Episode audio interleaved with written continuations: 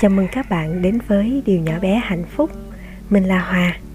Đây sẽ là nơi mình chia sẻ những quan điểm và góc nhìn của mình về bí quyết để có được sự an yên và hạnh phúc trong cuộc sống thông qua những điều nhỏ bé, đơn giản hàng ngày.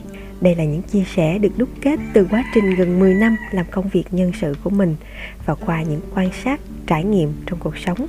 Podcast của mình được phát sóng hàng tuần qua các kênh Facebook, YouTube và Spotify. Cảm ơn các bạn rất nhiều vì đã chọn đồng hành cùng với Điều nhỏ bé hạnh phúc.